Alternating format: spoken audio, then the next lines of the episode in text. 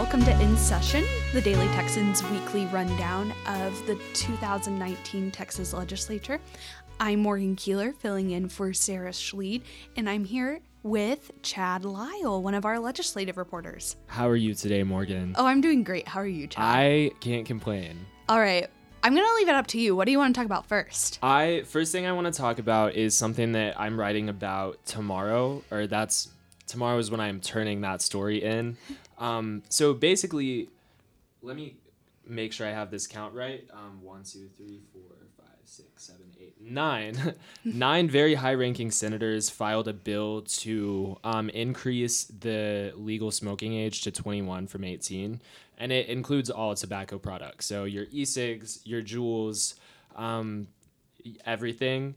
And basically, the reason this is kind of interesting is a lot of people could just file a bill like this, but you have people like Joan Huffman, who's the chair of the State Affairs Committee. That's a big deal. You have people like Jane Nelson.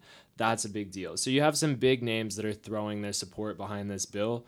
Um, Charles Perry, who is introducing a really big disaster relief pa- relief plan. Kirk Watson. Um, these people are really important, and the fact that all of them like sometimes you can joint author a bill and that's just kind of you like putting your support behind it. That's not what they did. These people are all like separate like co-equal authors of this bill. Um, so it has a lot of clout behind it um, to use a very millennial word to describe it. Yeah what a lot of arguments against something like this are it, it's kind of like alcohol prohibition right? The argument against that which I mean, turned out to be more or less true is that when you try to prevent people from having alcohol that are used to having it anyway, um, they're gonna get it anyway. They're gonna make it anyway, and they might just make a black market to distribute it anyway. Um, I think the place this will be most interesting is on college campuses, um, and just you know among people who are almost 21 but not quite. Um, because I know, like, I personally know people who don't leave the house without their Juul with them. So I don't know. It, it'll be interesting. But I think the logic and you know the argument behind um, changing the law is that you know the reason middle schoolers can get their hands middle middle and high schoolers can get their hands on these tobacco products is because they have a friend who's 18 right. And it's not weird to have a friend who's 18 when you're in high school but it might be kind of weird to have a friend who's eight who's 21 when you're in high school. Yeah, so do you think point. that's what's going to change it? Or like that's really what people are going for? Or what what do you think is i think you know really um there's just been kind of a movement lately to kind of increase the age for lots of things. And I'm not I don't like if I was going to speak really broadly about it, I guess I would say that it's like because of sort of like a societal ideal that we give people more time to grow up if that makes sense because you used to be able to do everything at the age of 18 and a lot of things are still based on that standard being drafted into the military you name it um, it's still the legal age to be considered an adult, but the, alcohol drinking age in Texas was 18 for a long time and was probably only moved up to 21 when my mom was in college. I remember her telling me it was 18 or 19, so she was like legally allowed to drink for a little bit. Then they changed it, so she had like another like year where she was below the legal drinking age which is really funny like you don't you don't really think about people that that would happen to like think about an 18 year old who Juuls every day now and then this law if it gets passed they would have to wait two three years before they could legally do it again which i just think is funny to think about. Yeah well we'll just have to see. This is obviously something that would directly impact our campus. What else have you been writing about? Okay so today i just finished writing a story about a bill filed by two state senators who were from dallas actually um, so it was Nathan Johnson and Royce West filed a bill to have the Department of, I think it's the Department of State Health Services, yes, um, to have them create a study of eating disorders and eating disorder related deaths in Texas. Um, which is really interesting because when when I spoke to Senator Johnson about it, he said that he doesn't think this is an issue that gets enough sort of like airtime. It's a huge problem, but there aren't enough resources provided to people. So another thing the study would do is kind of like compile a list of state resources uh, that people with eating disorders can use. But the main objective is just to see, you know, like how expansive the problem really is. Is that just um, a bill that's going to make sure people are doing the research, or is there something that's going to change yeah, in our like day to day lives? This that's another for sort of another facet of the article i talked to josh blank of the texas politics project about this. The the purpose of the bill is purely to create a study um, which is something i've seen a little bit but apparently it's very common. And what you'll usually have is there will be a bill to create a study because so basically the way you can think of it they're instructing the state agency to do something with the bill um, they'll create the study, they'll give the results back to the legislature, and then um, it wouldn't surprise me if they filed some sort of bill after they have this study as a reference to create like a policy change uh, that would help prevent um, or give help to people who already have eating disorders. And is there anything um, that is specific to UT students or the UT community um, that this bill is going to impact?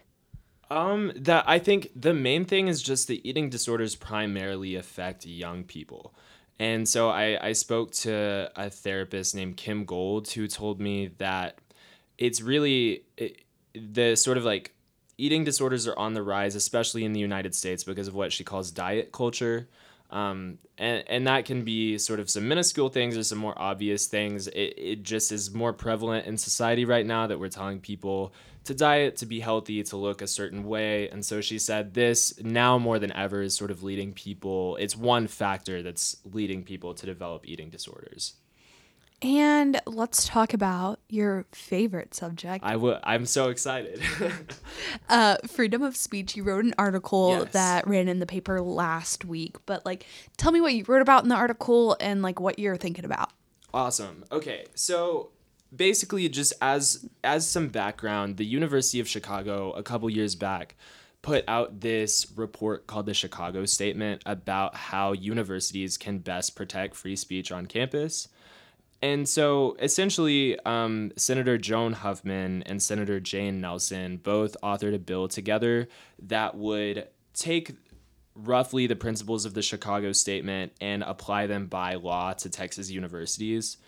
Um, so there, there are a couple areas that this impacts it the most, and some of them apply more to UT than others do.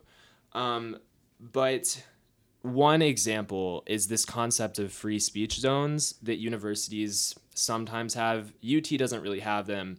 And at first it sounds like a really like positive thing, like, oh, we have a free speech zone. That's a really fun, like progressive idea. Um, the reality is I talked to a lawyer with somebody um, from the I want to make sure I get this name right, but I think it's the Foundation for Individual Rights and Education. Um, I talked to uh, their legal counsel, Tyler Coward, and he told me that at Texas Tech, for example, they used to have a free speech gazebo.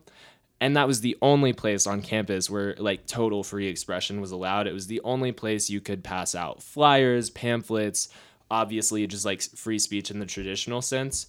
So, one of the first objectives in this bill by Senator Nelson, Senator Huffman, is to eliminate the concept of free speech zones. And it basically says that aside from speech that incites violence, every like open common area on campus has to be a place where free speech is allowed and tolerated. So we're not just saying like you can burst into the president's office or into a classroom during right. a lecture or anything like that, right?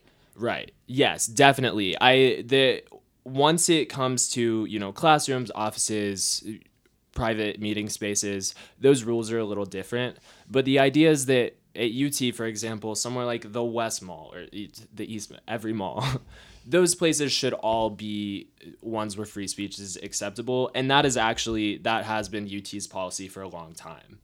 Uh, some things that might change if you were going to ask about that. Um, another stipulation of this bill is that both invited speakers and student organizations cannot be discriminated against based on religious, political, or ideological views. So if somebody wants to make a student group, the university can't say no just because they don't like their politics, ideas, etc. Um, and so on that same token, if a student group or anybody else wants to invite a speaker to campus, um, the university can't prevent that speaker from coming um, just because they don't like their politics. Uh, they can prevent them from coming still if they think that a safety issue will occur because of it. So the probably best example I can think of, which is very extreme, is if somebody invited a Nazi to campus, they can't say no just because they're a Nazi. But in all likelihood, what they would do is say no because some kind of rioting, dangerous behavior would result uh, in that speaker coming to campus.